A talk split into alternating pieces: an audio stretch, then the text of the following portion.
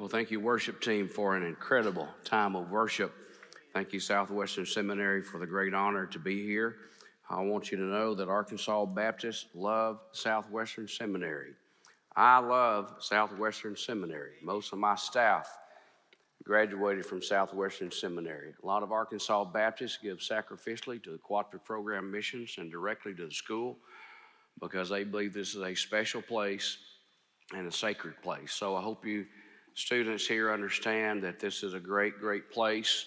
May be in transition, but transitions happen all the time, but God doesn't transition. And so He's placed you here and called you here to prepare you for some great things. So we'll eventually make our way this morning to 1 Corinthians chapter 3 if you want to turn. Uh, I want to talk about evangelism in tough places. What some of you are going to find out when you get on your field is that um, God puts you in a place where the folks are not very responsive and they're not very receptive. and uh, you're going to feel like God has stuck you someplace and He put all the good people at some of the, the nice churches where all the good Baptists are moving in. You know, all the Baptist deacons and all the Baptist leaders and the Baptist deacons' kids are moving in. And so, what you really don't understand is He may have put some of the soft people there and put you in places where you could do some real work. Don't ever doubt what God is doing with you. And so many of you will land in places that are really tough places and they're not responsive, but you need to understand that you can reach folks there. When I was a first time pastor, I started when I was 21. I would go to some of our state evangelism conferences, and they it was really more of a preaching conferences and uh, Bible conferences, not evangelism conferences. And they usually had pastors from large churches, suburban uh, middle income, predominantly Anglo churches. And they were great preachers, and I love those guys, and I'm not down on them. But here's what they would say they would say statements like this They'd say, Our church is growing for one reason and one reason only because, because I preach the Bible. Well, that's grandstand preaching. When they said, Because I preach the Bible, every preacher out there said, Amen. And I'm like, if, your church is growing just because you preach the Bible, why have you got 45 staff on your church staff that pay, gets paid a whole lot more than me? You need to fire them because it's all about your preaching. And I couldn't take it back and relate, but I tried. I really did. I went back to my little rural church in South Arkansas, and uh, I preached harder and I preached longer, and uh, I did what a guy in preaching book said when in danger or in doubt, run in circles, scream and shout. I tried that, and that didn't work. And nobody came, and it didn't do any good. So finally, I realized that something has got to be different about what we do and how we do it. So when you go to work in places that are challenging, you need to understand that you're going to have to start thinking strategically like a missionary. You're going to have to employ strategic, missiological principles to do evangelism. Now, prayer is going to be a big part of that because you'll do nothing without prayer. We've had an incredible prayer movement in Arkansas for the last few years of serious, intense prayer, and it has literally changed a lot of the work that we have. But here's, here's the way most pastors and most people who talk about evangelism think. We think about evangelism as an event. It's a revival. It's a one time witness encounter. Uh, maybe they're saved, maybe they're not. I was heavily influenced by Donald McGavran, who's a missiologist, who said this follow this. He said, Evangelism is not an event, evangelism is a process that is not complete until the converted or responsible church members. See, Donald McGavran didn't believe in go to New York City and have a harvest event and folks get saved and turn around and walk away. He believed in planting churches, and it's a process that's not complete until these folks are in church and they're being discipled and they learn to be reproducible Christians. But also, when it comes to reaching folks in very difficult areas, there's also thinking strategically and the way you do evangelism and leading folks through an evangelism process. So that's what I want to focus on today. 1 Corinthians chapter 3, let's start with verse 1. And by the way, thank you for being patient with my voice during allergy and sinus drainage season. I know that it's difficult for you. Brothers, I could not address you as spiritual, but as worldly, mere infants in Christ. I gave you milk, not solid food, for you were not yet ready for it. Indeed, you're still not ready. You're still worldly. For since there's jealousy and quarreling among you, are you not worldly? Are you not acting like mere men? For when one says, I follow Paul, and another, I follow Apollos, are you not mere men? What, after all, is Apollos, and what is Paul? Only servants through whom you came to believe, as the Lord has assigned to each his task. I planted the seed, Apollos watered the seed, but God made it grow. So neither he who plants nor he who waters is anything, but only God who makes things grow. The man who plants and the man who waters have one purpose, and each will be rewarded according to his own labor. In Corinth, you know the setting here, there's great division, and Paul is addressing the division. And one group said, We're the Apollos group. And one group said, We're the Paul group. And so Paul immediately tries to destroy that. He said, You know, you know what we are? We're just servants. This was word was used in common everyday language then to mean like of a waiter or a waitress. So if you go to the best restaurant that you know tonight, the waiter brings you a great steak or a great whatever you love, and you, you call him over and say, Listen, hey man, this is the best meal I've had in a long time. This is so great, I'm going to build a statue in the downtown Fort Worth of you because it's a great meal. Where's what he'd say? He'd say, number one, I'd rather have the tip instead of a statue. Second thing he'd say is, I, I didn't make the food. Cook in the kitchen made the food. I just brought it to you.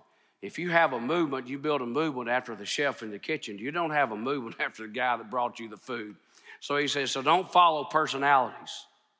Don't follow me follow God. And he said, I had a role with you in your evangelism, and Apollos had a role with you, but we didn't save you. God made it grow. God is the one that saves. So you've got your focus all wrong.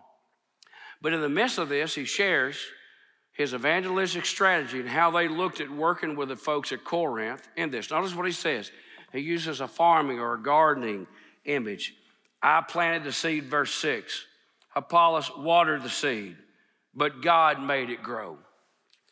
Any of you had much experience with farming or gardening? Raise your hand if you have. I know most of your experiences is Kroger's and the grocery store, I understand. But let me tell you, if you're going to grow a garden, there's a process that you employ to grow a garden. The first thing you do if you're going to grow a garden is plant the seed, right? No, that is not the first thing you do. That was a trick question. I'll try not to do any more trick questions. The first thing you're going to do if you plant a garden is you till the ground. Now, how many times do you till the ground? Don't know. You have to till the ground and disc the ground until the ground is ready for the seed. Maybe you take a disc and you go this way with a disc and you go this way with a disc. Maybe you take a chisel plow and you go this way and you go this way. There's no set amount of time that you break the ground up. You keep breaking the ground up until the ground is ready for the seed. And then, when the ground is ready for the seed, you plant the seed. And then there's a process of cultivation and watering and fertilizing, and maybe a second round of cultivation and watering and fertilizing. As you get close to the harvest, you prepare some place to conserve the harvest, or you will lose the harvest it may be a shed or your mother in law's back porch. You have to find some place. Of course, you know that applies to church work. And then you have the harvest, and then you conserve the results. Let's say I get up in the morning and we're back in Little Rock area, and I tell my wife, Woman, I'm fixing to go outside and pick a watermelon. She'd say, Well, man, you just go outside and pick a watermelon. I'd come back in and I'd say, Woman, there's not a watermelon out there. She'd say, Man, you didn't plant a watermelon. Why do you think there would be watermelons out there? Now, see, that's how we work with churches. See, we want to harvest, but nobody's, nobody's broken the ground and nobody's planted the seed. We want ever, somebody else to do that. What you have got to learn to do when you do evangelism in tough places and with difficult people, you have got to learn to work these folks through a process that's very much bathed in prayer and led by the Holy Spirit. If you want a harvest, that's how you get a harvest. You just don't walk around and you just don't grab the harvest. There's a process.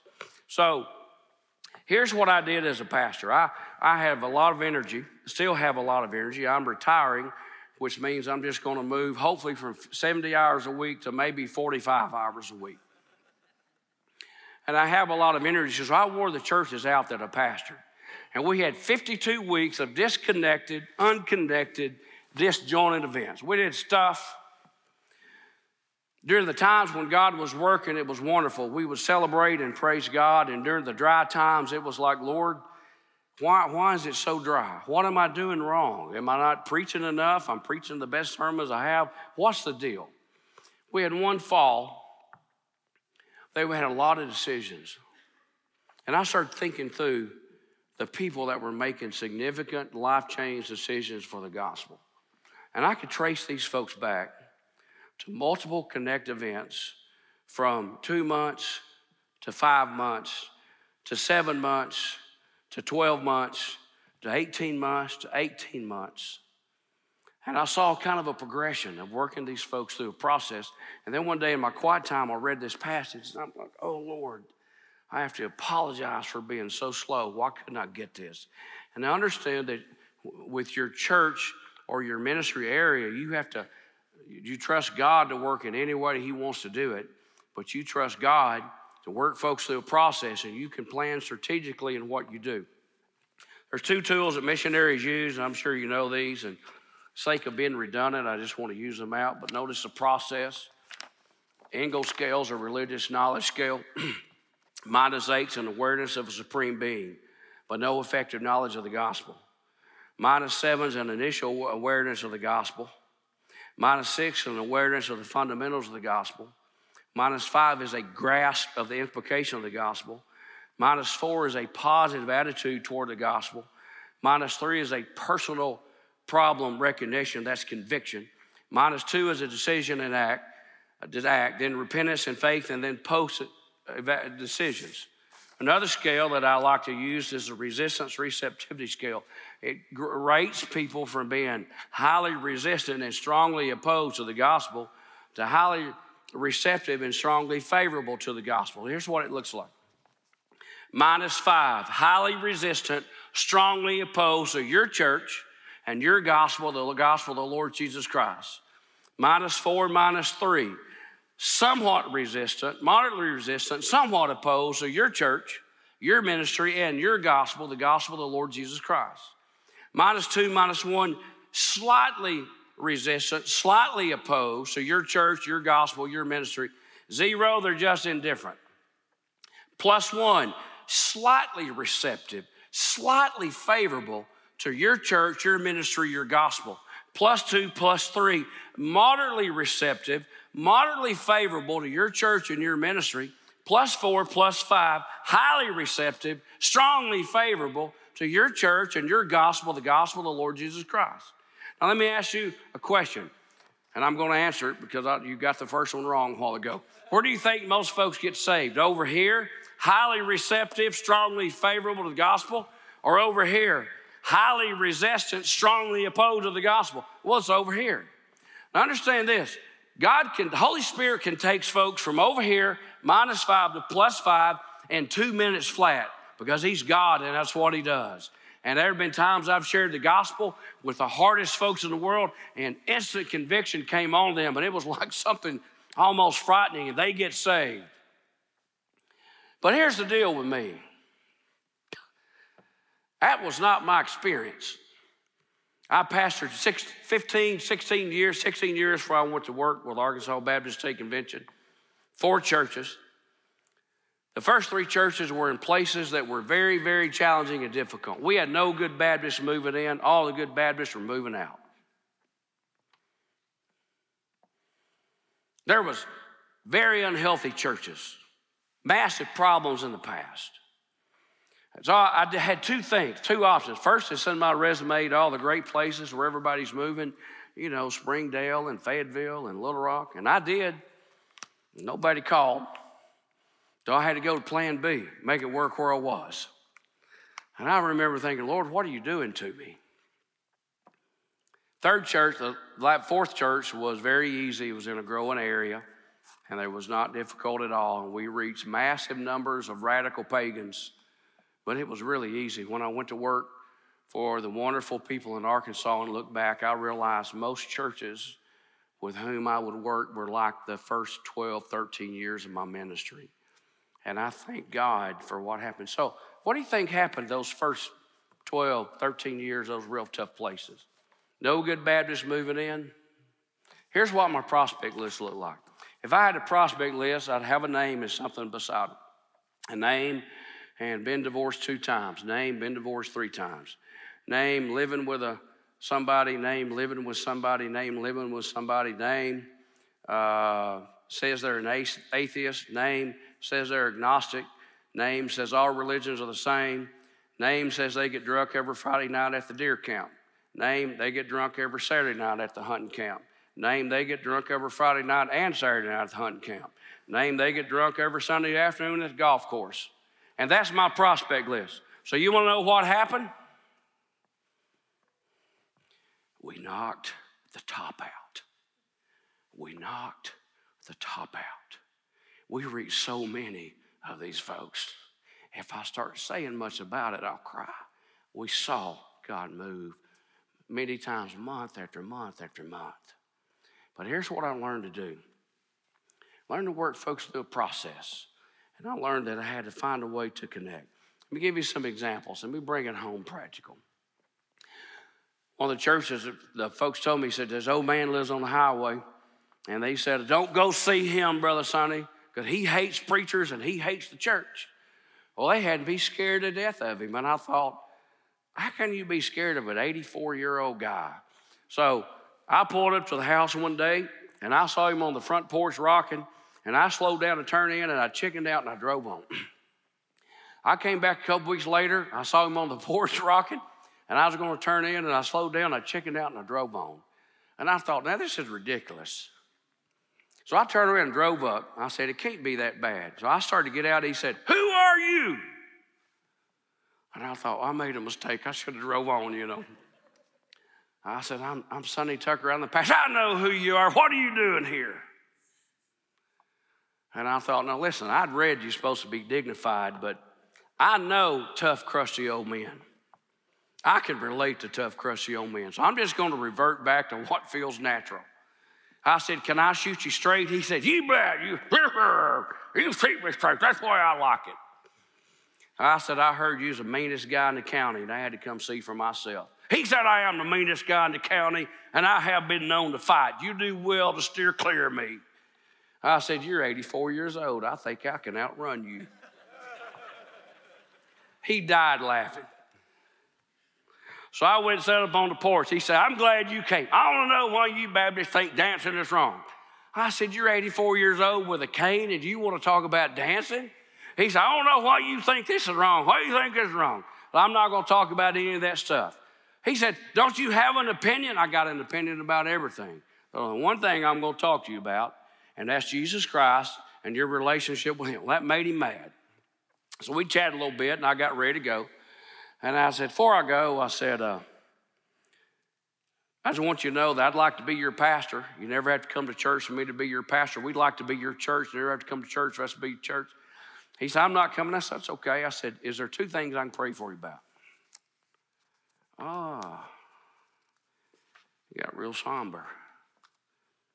Hmm. Whew. Threw me a curveball there, preacher. He said, uh, My sister's in a nursing home down in Austin, Texas. I don't get to see her anymore. And he said, I got a, uh, a niece that's going through a bad divorce up in uh, Detroit. Would you pray for them? Absolutely. Now, here's what he doesn't know I just became his pastor. And I'll be back in two weeks see.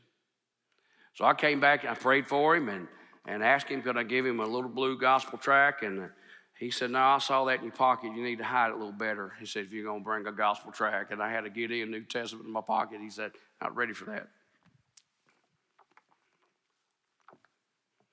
So I came back two weeks later and he was raking pine straw in the backyard on a cane with a rake. I helped him rake pine straw. We didn't talk about anything serious. I prayed for his sister and for his niece. I came back two weeks later, he's shelling butter beans. I just tell you, I hate shelling butter beans. I'll shell purple hull peas. I would only shell butter beans for Jesus. I'm just telling you. I shelled butter beans for 45 minutes and I hate it. I shelled butter beans and we just chatted and he told stories. I came back two weeks later and he's sitting there with a Bible on the coffee table beside the rocking chair. I said, What are you doing with that Bible? You don't even believe that. He said, Oh, you might be surprised. That's all he wanted to say. I came back two weeks later, he asked me some questions about the Bible. I came back two weeks later, I shared the gospel. I came back two weeks later. You know what he did? Dear Lord Jesus, save me. I'm sorry I give you my life. this is a guy they said you can't do it. Process. It's process. Another guy in one of the churches I pastored owned an electric company. And he was a tough guy. He was a big partier, and his sister went to our church. We prayed for him every Wednesday night. Well, I'm just going to go see him. So I went and knocked on the door, came to the door, and he's kind of like this. I said, Listen, I'm Sonny Tucker. Well, I just came by to tell you if you ever want to have a church, we'd love to be your church. You need a preacher, I'd love to be a preacher, but you never have to come, never have to give a dime. I just want to know if I can pray for you. sure. So he gave me two prayer requests. I prayed for him on the front door, and the last time I saw him. Two, three weeks later, we had a city festival that was really a, pretty much a drunk fest, to be honest. And I got to be in the barbecue eating con. I was a judge of the barbecue eating contest, probably the closest I've been to heaven, you know, in that whole decade of my life. Well, I walked out, and he's across the street with all his buddies, and, and they got long neck something, and I don't think it was Mountain Dew. And so I see them and they see me, and I start walking that way, and they're like, you know, kind of like that. I just went up and shook their hand. Guys, good to see you, man. How you doing? You been catching any fish? And blah, blah, blah. And I turned around and walked away, and they were kind of like, he was nice to me. We got long necks in our hands. He was on a forklift with a new employee uh, wiring the top of a shop. And the employee said he knew how to run the forklift, and he didn't. Hit the wrong button, the forks went down, the pallet fell, he fell 18 feet, broke his back, so they put him in the hospital. So I drive two hours. So, so already, one, we've been praying for him, we're already here, we're here. So I drive two hours to the hospital to see him in the hospital. He didn't let me share the gospel. But I want to tell you, you, you can be sneaky and share the gospel during the praying time. I know, I don't know if it's ethical or not, but they don't stop you. You just can't go very long, you know. So I shared the plan of salvation three visits straight in a row when he wouldn't let me share it. Lord, forgive me, you know. So then two of the deacons went to see him. And then I went back to see him in the hospital. And then some folks mowed his grass, and we had some folks that fed his hunting dogs. We had somebody that did this for him. And he was blown away by the kindness not only did we connect with him and show that we cared about him, we convinced him of his value to God. And so one day when I got home, you're not going to believe what he did. Dear Lord Jesus, save me. Thank you for being the Savior, the Lord. Forgive me for my sin. I give you my life. The guy they said you couldn't reach, is it really that difficult? We had a one of the hobbies I had as a pastor, I had two hobbies. I asked the church to let me work with students. Uh, firsthand, I asked the church to let me start new small groups, mainly Sunday schools, but any small groups. I personally started over 20 because here's what I know you don't have people just because they're attending church. You have people when they're in a small group. That's when they get connected and that's when they stay. So I was going to start a new, new class for some young adults, and we'd had some that were coming and some made connection. So, uh, start off, I found 40 prospects, invited all 40, 28 showed up. One of the guys I connected with at uh, Farmers Association, he and his father were actually very wealthy and uh, farmed a lot of land. I invited him to come. The only thing we did spiritual at this, we had it was at our house. Nikki helped me cook hamburgers and they played volleyball. These, these guys, these big old farm guys, they were slamming each other in the face with that volleyball. I remember thinking, Dear Lord, there's going to be a fight. There's no way. That, and I'm not going to break it up. They're too big. They're just going to kill each other. So if you'll stop it, I'll just trust you. So we got through, we had fun. All we did, spiritual, was pray. Because, see, here's the thing these folks are over here, the ground has not been broken. Let me tell you where we tend to be good. We're good over here with folks that are receptive to the gospel. We're good over here with folks that'll come to church, come to revival, send their kids to vacation Bible school, their backyard Bible clubs. Folks, most of the time we stink with folks over here. But you can't write these folks off. These are precious people to Jesus. These are folks that the Holy Spirit works on. 2 Corinthians 4 says the God of this world has blinded the minds of these unbelievers. They don't think they count to the church. They don't think they matter to Christians. They don't think they have any value to God. And a lot of times to break the ground, you've got to get through some of this. But always, always, always, with most folks like this, not all, most folks, religion and religious matters are personal, and many times they let friends talk to them about these issues. So there's got to be a connect. So we had this Sunday school party, and we had a, to start a class, and we had a lot of fun. Well, this great old big farmer comes up. He's one of those guys. He's big. I mean, doesn't look like his his shoulder muscles are so big it looks like you cut his neck off and stuck it on his shoulders, you know. And he walked up. He said, "Brother Sonny, can I talk to you?" I said, "Sir." He said, "He said we had a lot of fun here tonight, didn't we?" I said, "We really did." He said, I just got to tell you, I didn't think you Baptists believe in having fun. I said, Well, most of them don't. I'll just tell you. He, I know, I know. He said, uh, All this laughing going on. He said, uh, Am I to believe that nobody here was under the influence of alcohol? I said, Well, the two deacons that were here, I don't know, but the other ones, I think it's okay. well, he laughed because he knew the two deacons and they were very close friends of his and been working on him for a long time. He said, Wow. He said, Let me ask another question. He said, uh, Nobody here made a pass at my old lady. Every party I go to, somebody makes a pass at my old lady.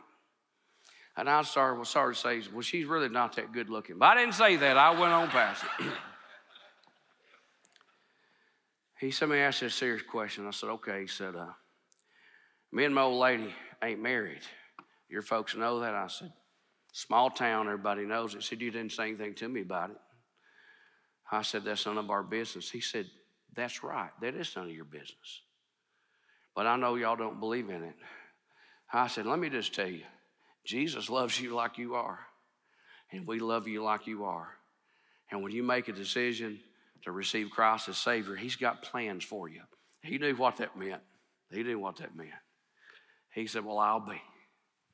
So he didn't come to church for several more months. He went to another young adult fellowship on Sunday night. He went on a men's fishing trip. He went with some of our members doing different things, multiple, and then you're not going to believe what happened. I went to see them one day, and they held hands and prayed together to be saved. And the next three days later, I did a private ceremony for them on Friday afternoon in the church, and, and they did this. I do, I do. It was wonderful. Last story I'll tell you, but I could tell you stories till five o'clock today. Had a couple I'd worked with, and she had a, a physical challenge. Uh, to be descriptive, she had an arm that was uh, uh, about this long and some, looked like a little finger on the end. She was very embarrassed about it. And they were a farm family, and so they didn't get out in public much. And uh, she'd been made fun of all her life and never felt like she was important, never felt like she was valuable. And we were trying our best to reach out to her. And they just, the God just laid them on her heart. You know, so I went by to see them and just chatted and visited and prayed with them. And the deacons went by to see them and visited and chatted. And the Sunday school class went by and visited. They, the dad went on a fishing trip and brought his little, his, his small son. It was a father son deal. And then I think the, the women did something. They came and all these multiple touches, all these things. They finally came to church one Sunday morning. And their little son, three or four years old, had never been in a setting like that. And, and he was so loud. He had a truck and he banged on the pew in front of them. Ah, they couldn't stop him. Now, honestly, I love the sound of kids in church and I don't mind distraction. Uh, I only notice if everybody else notices, but it was, it was to a new level like we've not seen and my heart is broken while I'm preaching. and I know what's going to happen. This is it. So uh, I said amen, and the piano player started playing, and she played, you know, she played maybe half a verse, and she quit and ran down the side door and got to the back. Because you know who the first ones out the back door was? It was his family, right? And so this is a lady, they're very wealthy farmers. They're not fancy, but they just they just do well. Very godly lady plays piano. She went to the door and she got down on her knees on that dirty wooden floor with that really nice dress, and they were about the first ones out. She shook the mom and dad's hand and she grabbed him and said, Little Robert, I'm going to tell you, you're the most special person here. And I love you in such an incredible way, but as much as I love you, Jesus loves you and more. Can I hug your neck? Boy, she hugged his neck. And I'm watching the mom and dad. First, they had tears of embarrassment. Now they got tears of some, some kind of joy. Like I came to this place and I, we just took over the whole service. And, and, and Brother Sonny couldn't even preach, and it was terrible. And, and she hugs my son and gets on that floor in that real nice dress. you know what happened the next visit? Do I have to tell you what happened the next visit? When you get to a tough place, you pray through this and you think through this. Put this in your church calendar. When you work with your grandfather or your alcoholic uncle or your neighbor or the kid down the street that's so tough, you know what God showed me for 12 years? Tucker, I'm going to call you later to help the wonderful state of Arkansas and 1,563 churches to reach people that are seemingly difficult in places that it may be challenging. And I want you to help those folks that have the same mindset as a hardened missionary who may go all over the world. That those are folks that I love and my son died for. And I'm going to help you learn to connect and treat them with kingdom value and kingdom respect. And you'll reach those folks that I'm calling those folks. And you go back and you look at how many folks are now school teachers and are in the ministry, it's unbelievable. Don't you dare feel like when God puts you in a challenging place that He's dumped you because you're not as good as the folks who you think are more bright, shiny, and more talented. He puts you in a place as His ambassador and His servant because He's got folks there that He wants you to connect with and administer to and to be very, very wise and give the Holy Spirit a chance to break this ground that's hardened by the little God of this world to where you can finally plant the seed and let the Holy Spirit start taking that seed and applying it to their heart. And then by touches and by friendships and by ministries, they start to break the stronghold of the devil and see Jesus does love me. I have great value to God. And then one day you'll show up and it'll be so easy. they just get saved. And you'll understand that He gets all the glory and He did every bit of it. So when you go to those tough places, embrace that. Do what God wants you to do. And by the way, so you go to a tough place and nothing happens, notice what He says. Each will be recorded, rewarded according to his own labor. Maybe you're not the person that leads them to Jesus but you're part of the process. Last example, and I'll quit. Priest of revival had a, for a big significant Baptist leader, and his grandson came and got saved. They'd been praying for his grandson for a long time. And it was very emotional. It was really good. And I heard from the boy for several years after that, you know, how God was doing.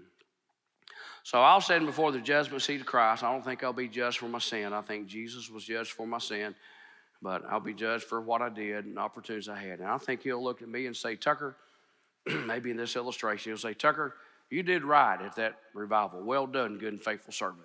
And then there'll be some lady, she's about this tall and about this wide, and he'll give her the same commendation as he gave me for this young man that got saved. And I know what I'll do. I'll say, Jesus, she wasn't there when he got saved. Why did you give her the same commendation as me? This is a woman that taught him in third grade Sunday school, and he heard the gospel from her. There's a big, tall farmer with a straw hat on, and he gets the same commendation as me. Jesus, why'd you give him a commendation? He's the guy that put together the hayride when the kid came to church for the first time. And then here's the person that led him in choir. And he's the person that, uh, that sang. And here's the person that welcomed them every Sunday. And this is the person that prayed for them. And a whole line of folks, everybody gets the exact same commendation from this young man for what he did. Because not everybody can be a harvester every time. But here's what he said everybody has a part in the evangelism process. Some of you are really good at breaking the ground, and some of you are really good at planting the seed, and some of you are good with the process, and some of you are great with the harvest. But here's what he says I'm the one that does the saving, I get all the glory. And I intend to use the students at Southwestern Seminary right now to do unbelievable, incredible things to pull folks out of the kingdom of darkness to the kingdom of light by, for my glory, by my power. Father, speak to these wonderful students. Put them in places where there are divine appointments. Put them in places where they can make a difference. Put them in places that even though they're seemingly difficult and challenging, you are the Lord God. Help them to be very, very wise and catch on to what Paul and Apollos caught on, that they had different roles in different ministries. And maybe we don't get to be the ones that lead them all to Jesus, but all rewarded the same. Thank you, Jesus, for giving us the privilege of being in the business of reaching lost people. Bless this great school. Bless these incredible students. In Christ's name we pray. Amen.